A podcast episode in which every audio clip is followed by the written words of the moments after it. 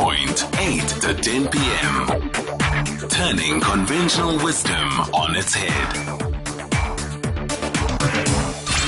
Songezo Mapete on SAFM. We are joined for another 20 minutes with ophthalmologist in private practice, health activist, and as we had him before, a harm reduction advocate. Of course, I'm talking about Dr. Kgosi Letlape. Good evening. Eh, ninjani? Well, sir, how do you do? I'm fine. Tamago. Evening to the listener.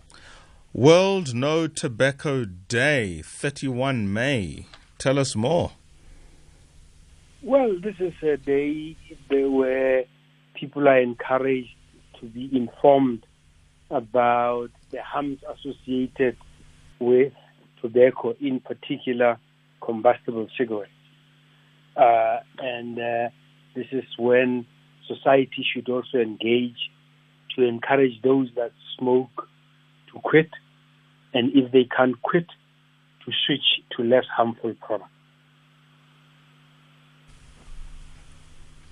So we need to be reminded that tobacco is a natural product, and people that take tobacco take it for the nicotine that they're addicted to. But unfortunately, the tar is Mm. what kills them. It produces a lot of chemicals, some of which are carcinogenic. We know that combustible cigarettes are the only product that will kill one in two of its users in their lifetime. That's quite a high mortality rate, isn't it? Yes. Now, you are a harm reduction advocate. And, and, and specifically, you are targeting those persons who want to feel, and I don't want to use your words against you or misinterpret your words. How, in the context of World No Tobacco Day, do you still advocate for those persons who want that nicotine, but unfortunately, for reasons of health, need to yet contemplate the effects, among others, of tar? Where does then the work of harm reduction advocates fit in? The work of harm reduction fits in recognizing that despite all of us knowing of the harms that combustible cigarettes can and will do, we still have more than a billion smokers on the planet. Some estimated to be close to 1.3 billion. And when I speak to people that smoke, they fully understand the fact that this is harmful to their health in the long run but they are addicted, they can't quit uh, because of the addictive nature of combustible t- tobacco or nicotine, which is what they are really addicted to. And fortunately, in this modern era now, this being 2020, there are alternatives. Just to re- remember something like that, there's a physician called Michael Russell, he was in the UK, who basically in 1976 came up with the expression that smokers smoke for the nicotine and they die from the tar. And you'll see that since that period, in health circles, there's been products that have been developed that are available through the health services called nicotine replacement therapies. So we recognize that because they can't quit, we must give them something less harmful. Mhm. And nicotine replacement therapy is available in the form of tablets, in the- the form of patches, gums, nasal sprays, and it's produced by pharmaceutical companies. This is really no different from what we do with people that are addicted to heroin or people that are nyaope addicts, where we know that they have the cravings. We give them something that is less harmful to win them off we give them methadone, which is a less harmful narcotic to win them off the more harmful heroin or cocaine or nyaope. So harm reduction is something that we do quite that we've done quite often. You know, when people during the heights of HIV and AIDS, Mm. when we knew that drug addicts would share the virus through sharing needles, needle exchange programs were offered, where people were offered clean needles. We cannot bury our heads in the sand when there's a problem and say to people, quit or die. The quit or die approach is not a health approach, it's a moral approach. We don't run churches, we're not moralists, we're just physicians, and our duty is to help our patients the best way we can. Let's hope those who are in this boat, however they think they are in the boat, will do indeed call us on Johannesburg 714 2006. More than outing anyone in particular, but I think we can share some stories as to the struggles of quitting or the ease of quitting, that said. Those who find themselves struggling with certain addictions to which the harm reduction advocate here, Dr. Kgosi Letlape, is speaking to. We really would like to have a conversation with smokers or former smokers or those who are looking forward to being of age so that they can buy their cigarettes over the counter and look good and cool. Quickly, I want to engage the question of substitutability between a cigarette and an e cigarette. There is a view, precisely because it's not even regulated by the Tobacco Products Control Act that e cigarettes cannot and should not be classified as cigarettes. What are your thoughts on that? I think what people need to understand from a harm reduction perspective, the greatest problem is combusting the tobacco. So all non-combustible alternatives of getting your nicotine have been proven scientifically to be less harmful than combustible tobacco. There's huge epidemiological evidence that has even been published by the WHO. The WHO itself has said that nicotine is not a carcinogen. So that is something that is well known. Now, the issue of classification, the issue of e-cigarette is not uh, tobacco, etc., etc., that is not a domain I want to get lost in. All we know from the science, all we have done is to advocate for nicotine replacement therapy, cessation clinics, cessation assistance, assist people so that they can quit the most harmful way of getting their nicotine, which is combustible cigarettes. Now, the issue of classification, fortunately, there are a whole range of products. You know, the latest product is nicotine in a pouch. I mean, we as doctors will give you nicotine replacement therapy. But now, you can get pharmaceutical grade nicotine in a pouch that you put in your gun. Now, coming back to the question about e-cigarettes, it's one of the forms of getting your nicotine in a non-combustible format. And that has been proven to be less harmful. Just imagine what is being done in the UK, where e-cigarettes can be offered in the cessation clinics. The physicians in the UK have been empowered by their government to be able to give their patients that have difficulty quitting combustible cigarettes with a known method to be offered e-cigarettes as a way of quitting combustibles so they switch to a less harmful way of getting their nicotine. I don't want to be bogged down about oh, it's nicotine, it's not tobacco. We can't have legislation for each category product that comes along. Mm-hmm.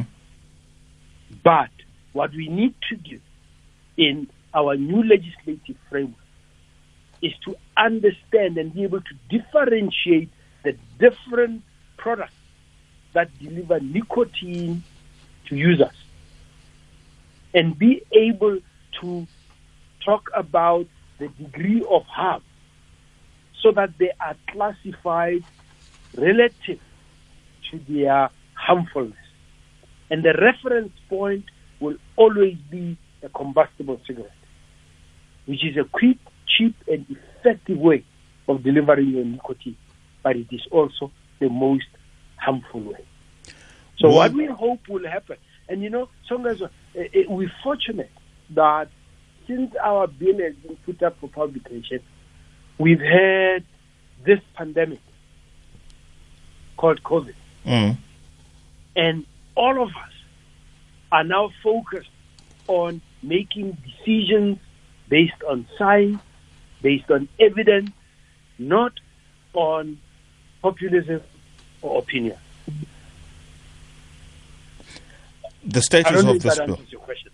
So, yeah. e-cigarettes are one of the alternatives of non-combustible source of nicotine. There are other products, it's not banned. In Sweden, they have tobacco that is put into a sachet called snus, so you do not combust it, but it's tobacco. Back home, we have snuff, is non-combustible tobacco. It has its own health issues, but it is less harmful in certain respects than combustible cigarettes. Hmm. There is the bill that is out. What then do we make of this bill? Does it then go a step further in addressing the harm from a harm reduction perspective?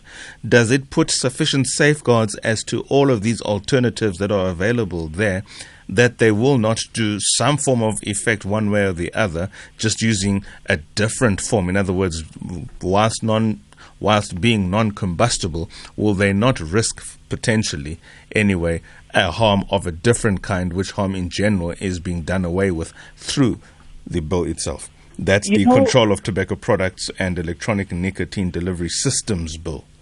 You know, I- I, think in a perfect world, would be looking for something that is harmless.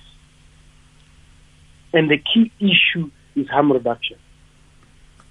Nobody is saying they are harmless. But science has proven that they are less harmful than combustible cigarettes. Public Health England published a report that said they are 95% less harmful than combustible cigarettes. There's still the 5% that we do not know about that we move forward with. Let me give you a pertinent example Mhm. in relation to the pandemic. The president yesterday was announcing uh, our vaccine program that going forward we'll be getting just over 600,000 doses of vaccines per week to give to the population.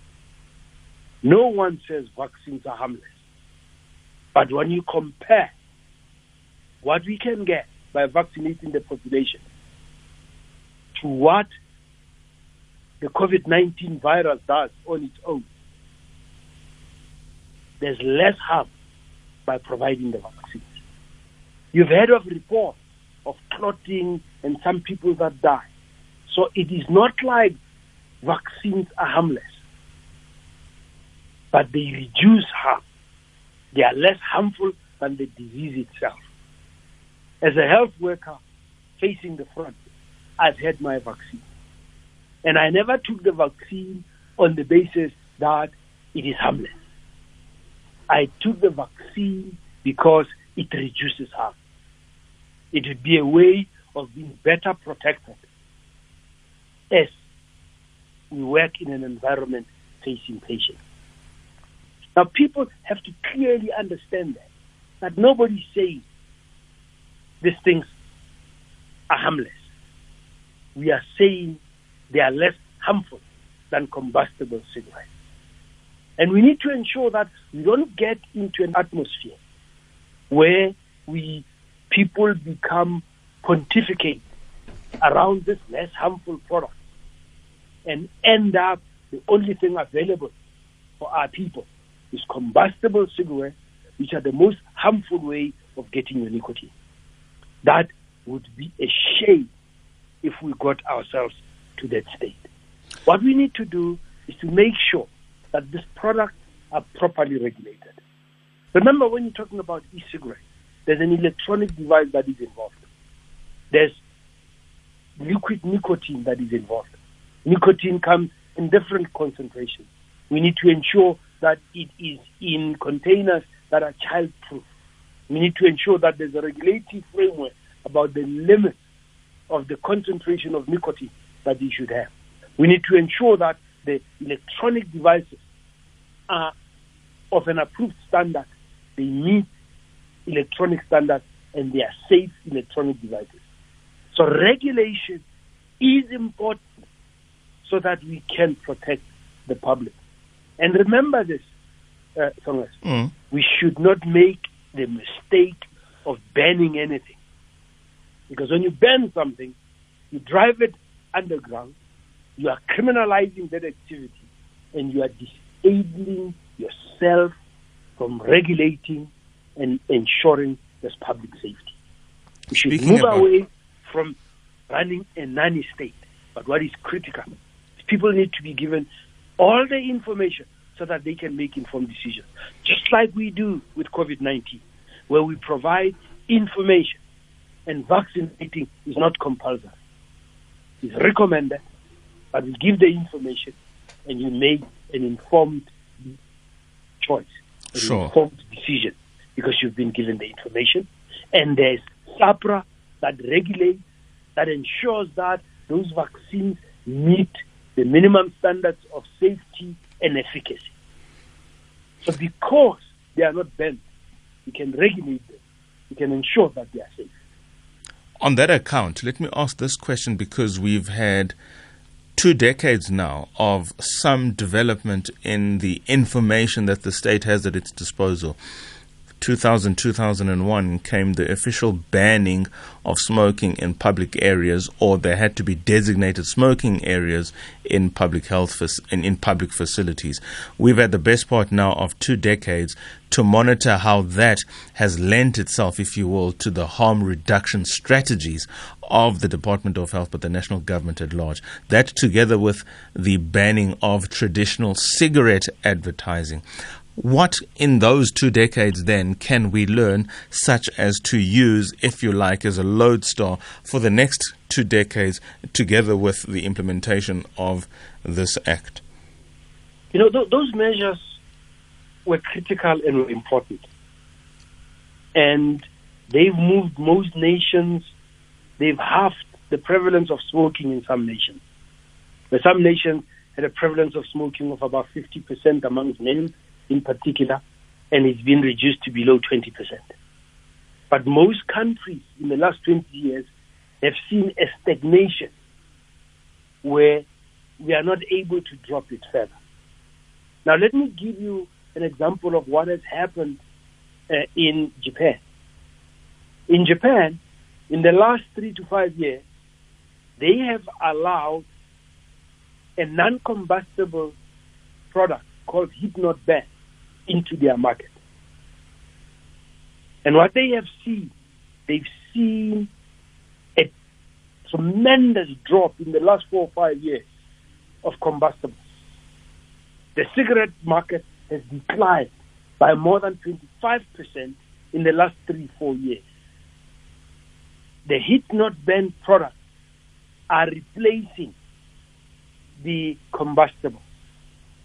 But what I've seen remarkable is that the trend for smoking or the trend for nicotine use is still coming down. So even though they've allowed this non-combustible product in their market, what they have seen is displaced combustible cigarettes and the tendency is still on a downward trend. Now, more importantly, Songes, there have been studies that have been done by a group in the University of Catalonia in uh, Spain. under the leadership of a Professor Riccardo Polosa, where for the last five years, in people that are suffering from the effects of smoking, that have chronic obstructive pulmonary disease, they've had groups where people have continued with their smoking and others that were given e-cigarettes. And they've seen massive clinical improvement. In the last three years, they've been able to do that same study with a cohort of people that smoke and people that were given heat not burn products. Mm, mm. And they've seen massive clinical improvement in those patients comparing the two. So the science is there about the less harmfulness and the improvement in health. And one of the key issues that we raised in Congress was the issue about, you know, removing combustible cigarettes from public spaces. Remember, with combustible cigarettes, the second has second-hand smoke that causes serious harm to innocent bystanders. So those measures were important. Now, by not combusting the tobacco, you are massively reducing the harmful components of this of the smoke. Studies have been done where the carcinogen is recognized by the WHO and other regulatory authorities have been massively reduced in non-combustible products to the extent that in the US, two things have happened. One, there's a heat not burn product that has been given the right to claim reduced exposure because they've shown scientifically that there's reduced exposure to the known harmful constituents.